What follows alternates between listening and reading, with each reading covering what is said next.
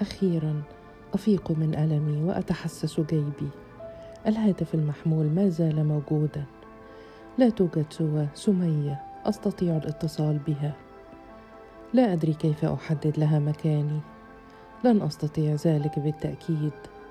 ولكني في أمس الحاجة لأن أخبر احدا بورطتي أضغط أرقامها في لهفة ولكن الهاتف لا يلتقط شيئا. بعيدا وأنا مدفون في قاع الأرض من دون إشارة أو وسيلة للاستغاثة. تبدد الأمل سريعا. أغلقت كل الطرق. تماما مثل بحثي اليائس عن حسن. أرى نقطة داكنة الصفرة تتحرك.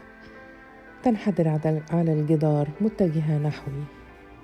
أعرف شكل العقرب جيدا. حفظت صورته الموجودة في كتاب أمراض المناطق الحارة.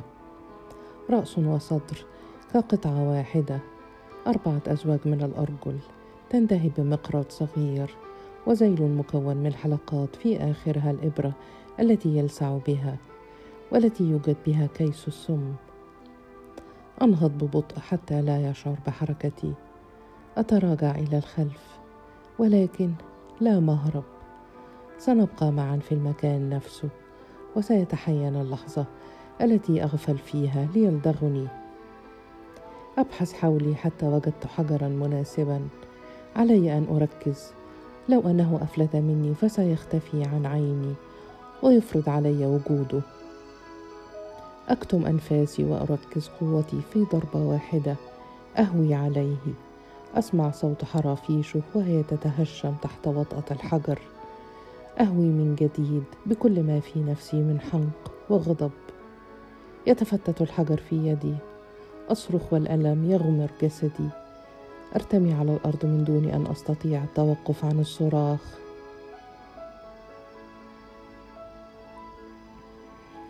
تحملني عربة السرفيس إلى قلعة الكبش. سأقضي بها ليلتي الأخيرة. تتبدد اللحظات القليلة التي قضيتها أراقب التانجو أدركت أن حياتي قاسية خالية من الجمال. أشم رائحة الحريق وأنا أقترب من المكان كأن هناك جزوة دائمة الاشتعال كامنة تحت الرماد. أهبط من السيارة الوقت متأخر ومع ذلك تضاعفت أعداد رجال الأمن. لا وجود للعشش. كومة من الأنقاض يعلو من حولها صراخ وعويل. وبكاء لا يهدأ. وجوه رجال الأمن جامدة وصارمة. تبددت بشائر الأمل والبهجة التي كانت تملأ صباح اليوم. خيم كابوس الكارثة على الجميع مرة أخرى. هل اشتعلت الحرائق من جديد؟ أسير وأنا أرتجف وسط موجة من عويل لا تنتهي. كلما حاولت التوقف والسؤال امتدت يد لتدفعني لمواصلة السير. لم أعد أستطيع التوقف. الشقة مظلمة كما هي. كنت متأكدا أن عبد الماضي في الداخل منكمش في ركن من أركان إحدى الغرف. يعاني حالة من الفزع بسبب أصوات العويل المتواصل. أدق الباب وأنا أنادي وأذكر له اسمي أكثر من مرة. بعد فترة أسمع صوته وهو يشد الرتاج يفتح الباب بوجه ممتقع يهتف حين يراني لماذا تأخرت إلى هذا الحد؟ أدخل سريعا الشقة المعتمة كعهدها يغلق الباب بسرعة ويعيد الرتاج إلى مكانه يبدو عليه الإعياء أقول ماذا حدث؟ لماذا كل هذا العويل؟ كنت أعتقد أن المشكلة ستحل اليوم. يهتف متوجعا. لقد خدعوهم. الحكومة خدعتهم. أتذكر عندما أحضروا الحافلات في الصباح وجمعوا الرجال وأكد الشيخ مسعود أنهم سيأخذونهم لتوقيع عقود مساكنهم الجديدة. لم تكن هناك مساكن ولا يحزنون. ألقوا بالرجال في الصحراء. وفي الوقت نفسه قامت البلدوزرات بهدم ما بقي من عششهم وعندما عادوا في المساء اكتشفوا حقيقة الخدعة. إنهم يصرخون الآن من حدة الفجيعة. وهم غاضبون يريدون الانتقام. وهم بالطبع لن يستطيعوا الانتقام لا من الحكومة ولا من رجال الأمن. سينتقمون منا. مني على وجه التحديد. لأنني أول واحد سيجدونه في طريقهم. يمسح العرق من على وجهه. لا فائدة من الكلام معه. سكن الفزع خلايا جسده. لا أحد يستطيع أن يعيش طويلا في مكان مثل هذا من دون أن يصاب بهلع الوحدة. ليس لدي ما أقوله سوى الحديث عن فشلي. لا أدري ماذا أفعل لك. لقد سدت الطرق في وجهي ويجب أن أرحل. يجلس أمامي ويمد يده ويمسك بذراعي متوسلا. لا ترحل لا تتركني وحدي. سيأتي. لقد تحدثت معه في الهاتف هذا الصباح. كان يكذب. لا يوجد في الشقة أي هاتف ولا يحمل هو هاتفا جوالا. يحاول أن يقنعني بأن أقضي معه الليلة العصيبه يزعم انه يزعم أن عامل المقهى هو الذي أخبره بالاتصال. كنت متاكدا أن حسن بعد كل ما مر به لم يعد يبالي بتلك الحفرة الخانقة التي يجلس فيها عبد المعطي ولكنه ظل يتوسل إلي. ابق معي هذه الليلة. على الأقل حتى يخف صوت العويل. ليلة أخرى لن تضير أحد. نلتقي في نقطة ما بين تعبي وفزعه. أتخيل رحلة الليل الطويلة التي تنتظرني. أدرك الآن أنها كانت غلطة. حين نمت على الفراش الصغير في الغرفة الصغيرة. ما إن أغمضت عيني حتى أحسست بالإختناق. ايادي تمتد وتكتم فمي تشل حركتي وتمنع مقاومتي.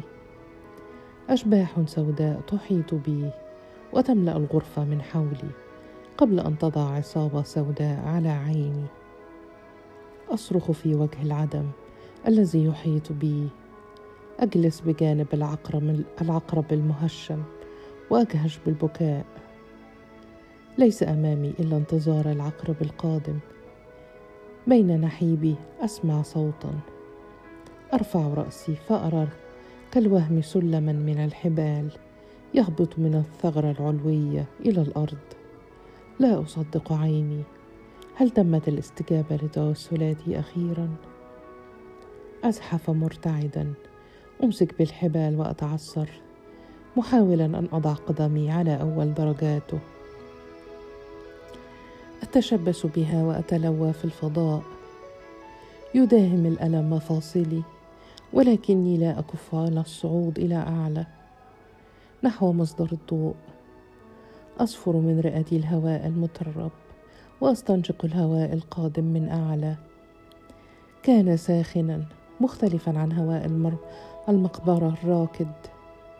أخرج رأسي من الفتحة أخيرا. الشمس ساطعه في مواجهتي ولا أرى أحدا. لا أصدق أنني أضع قدمي على الأرض المستوية وأرى زرقة السماء وأحس باشعه الشمس. أرى حولي ظلال أطلال متداعية وخلفها الصحراء ناصعه البياض ممتدة ومتموجة. أحاول أن أركز بصري. هناك شخصان يقفان في مواجهتي. لا أتبين ملامحهما ولكني أرتجف من حجمهما. عملاقان يحدقان في بتحفز وقد عقدا أزرعتهما. لا بد أنهما هما اللذان قاما بخطفي وإنزالي إلى المقبرة. أحس بالضآلة وأنا جاس أمامهما على الرمال. هل هما من رجال الشرطة؟ وما هذه الأطلال التي تحيط بنا؟ حصن خرب من قرون غابرة. بقايا سجن بدائي. تقدم واحد من العملاقين حتى حجب الشمس. استطعت أن أرى ملامحه الغليظة بعينيه الجاحظتين اللتين يحوطهما السواد وأنفه الضخم ووجنتيه اللتين عليهما ندوب قديمة وقد التصقت بذقنه لحية قصيرة مدببة. يمكنه أن يسحقني بقبضة واحدة من يده. تهب ريح ساخنة محملة بالرمال وتصدر الصحراء صوتا مفزوعا. لو أن رياحها تحملني بعيدا عن هنا. أصرخ محتجا على اعتقالي ودفني حيا. أم أنه حري بي أن أتوسل إليهما حتى يفرجا عني؟ يبدو واضحا أن كل محاولاتي ستبوء بالفشل. أحاول أن أقف ثابت القدمين. الشيء الوحيد الذي أقدر عليه لإظهار مقاومتي. يخطو العملاق في حركة مفاجئة ويركلني في ساقي. أرتمي على الأرض أغمض عيني قبل أن تمتلئ بالرمال. أشعر بركلة أخرى مروعة في بطني. أوشك أن أتقيأ أمعائي. أسمع صوته الأجش يصيح بي. لماذا تتبعنا يا ابن الزانية؟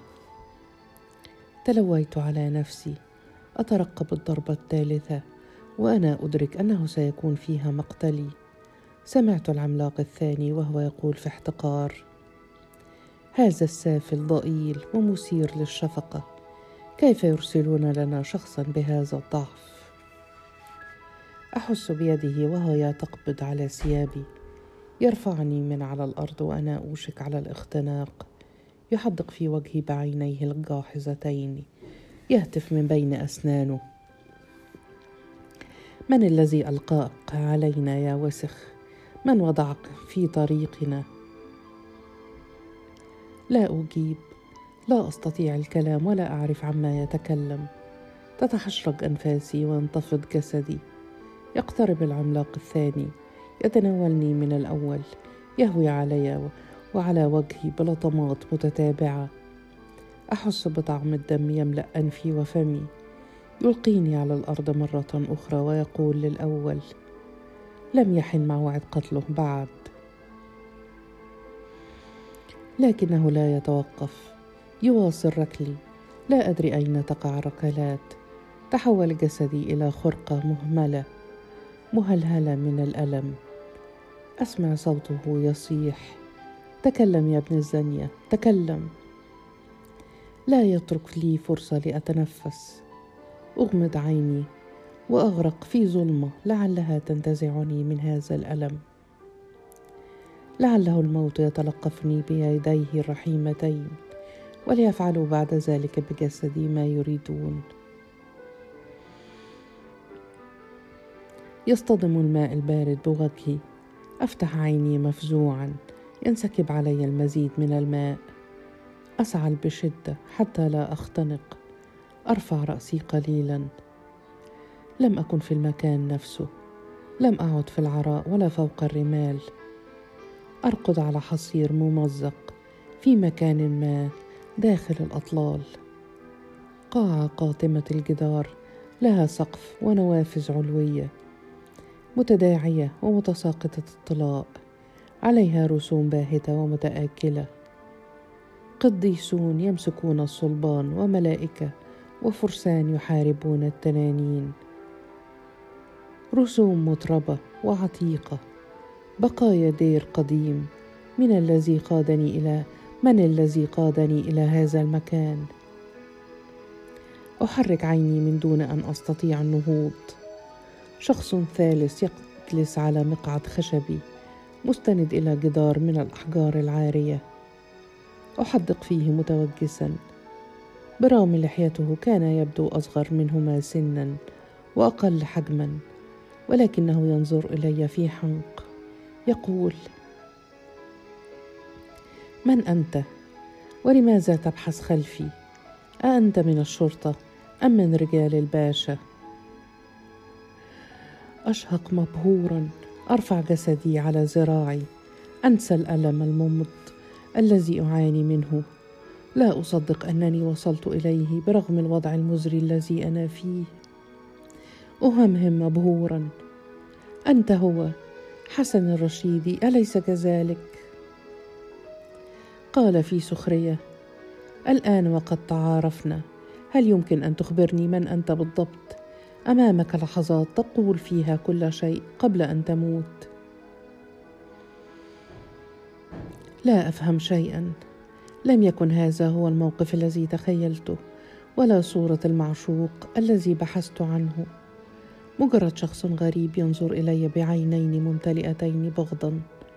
ملامحه قاسية وهيئته تبعث على الخوف. ما الذي حوله إلى هذه الصورة الغريبة؟ ولماذا يقوم بايذائي إلى هذه الدرجة؟ أقول لقد بحثت عنك طويلا لا أصدق أنني وجدتك. قال أنت لم تجدني أنا الذي وجدتك وجئت بك هنا لأحسم أمرك. ما حدث لك ليس شيئا أمام ما ينتظرك إذا لم تتكلم حالا. من أنت؟ ولماذا تطاردني؟ بدا يصبح عصبيا لم يكن لدي وقت لأضيعه. أقول في سرعة أنا لا أطاردك. أنا فقط أبحث عنك. وقد حكيت أسبابي لكل من سألتهم عنك. أنا من بلدتك اسمي علي. طالب بنهائي طب. وجئت إلى القاهرة بسبب ما حدث لخطيبتك أو حبيبتك ورد. للحظة لانت ملامحه. تعبر وجهه مسحه من دهشة. يحدق متشككا وهو يقول لا بد أنهم لقنوك ما ستقوله لي. كنت مجهدا لا أفهم إلى ماذا يشير ولماذا لا يصدق حكايتي البسيطة والمباشرة وماذا نفعل جميعا في هذا المكان الغريب. ينهض طويلا. ونحيفا ولكنه قوي. أحس بذلك عندما يمسك بثيابي. يجرني على الأرض وهو يقول يجب أن أعرف أصلك وفصلك. من الذي دسك علي؟ أحاول استجماع شتات نفسي. أحاول أن أوقف هذه السلسله من الإهانات. أقول أريد ماء اولا. ينظر إلي في دهشة. يترك ثيابي. أحاول أن أثبت أقدامي على الأرض. لم أعد خائفا منه. أستطيع التفاهم معه بعيدا عن بطش العملاقين. أشار لي في صمت. تلفت حولي. كنت قد لمحت بعض الوسائد المتناثرة. بجانبها بعض زجاجات الماء والأطعمة. أفلت من خناقه. فتحت إحدى الزجاجات وتجرعت كل ما فيها من ماء. أود لو أستطيع تناول بعض الطعام ولكني أريد أن أتجنب استفزازه. أقول لا أعرف من الذين تتحدث عنهم ولا يهمني من الذين يطاردونك. ما أقوله لك هو الحقيقة. أستطيع أن أذكر لك أسماء أصدقائك. عطية الحلاق والمخبر محروس وعزوز المهرج. ولكن أهمهم هي ورد وما حدث لها بسبب سفرك. لقد تجمدت في اللحظة التي غادر فيها القطار الذي يحملك وهي الآن نصف ميتة وأنت الوحيد القادر على إنقاذها. أتحدث بسرعة وأنا الهس أخشى أن يقاطعني أو يفاجئني بضربة مبغتة. يتطلع إلي بوجه جامد. لم يعد قادرا على تكذيبي يظل صامتا ولكنه يغمض عينيه كأنه يتمعن في كلماتي. ياخذ نفسا عميقا يعود إلى الجلوس من دون أن ينظر نحوي. يقول بعد فترة يمكنك أن تتناول بعض الطعام وتقص علي ما حدث بالتفصيل. لا رغبة لي في الطعام ولا يوجد وقت. لقد قضيت وقتا طويلا وقاسيا في البحث عنك. ربما أحكي لك كل شيء ونحن في القطار ولكني أريد أن آخذك إليها في أسرع وقت. يحدق في طويلا عيناه غائرتان كأنه لا يراني. يهمهم من بين أنفاسه. يبدو وكأنك قد أعددت فخا محكما. لا أستطيع أن أترك كل شيء وآتي معك بمثل هذه البساطة. أحدق فيه مذهولا على الرغم من كل ما قلته لك فإنك ما زلت لا تصدقني أو ربما لم تعد تحبها لم تحبها قط. ضحك في صوت خشن. الحب والكراهية شيئان تافهان لا يعنيان شيئا. لا تعنيني على الأقل. لا أدري لماذا أرهقت نفسك بهذه المطاردة العبثيه الأمر لا يستحق. هناك أمور أكثر أهمية. تفاجئني كلماته اللامباليه أشعر وأنني أكرهه كما لم أكره أحد من قبل. ليس هذا حسن الذي خرجت للبحث عنه لكنه أشبه بزعيم عصابة. مجرم هارب من وجه العدالة. وإلا لماذا يقيم في هذا المكان الموحش؟ أسأله من دون أن أخفي غيظي. هل أنت هل أنتم هاربون؟ يقول في لهجة جافة. ليس هذا من شأنك. استفزه سؤالي من دون أن أدري. جسدي مليء بما يكفي من الردود والجروح. ولا أحتاج إلى المزيد. أقول له بصوت هادئ كأنني أحدث طفلا إذا كان هناك ما يمنعك من السفر معي فسافر وحدك اذن اختر الطريقة التي تريدها ولكن يجب أن تشعر بالشفقة عليها قليلا.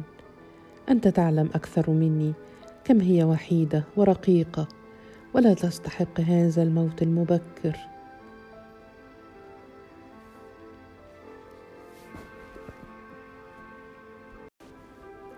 يتأملني قليلا بوجه جامد.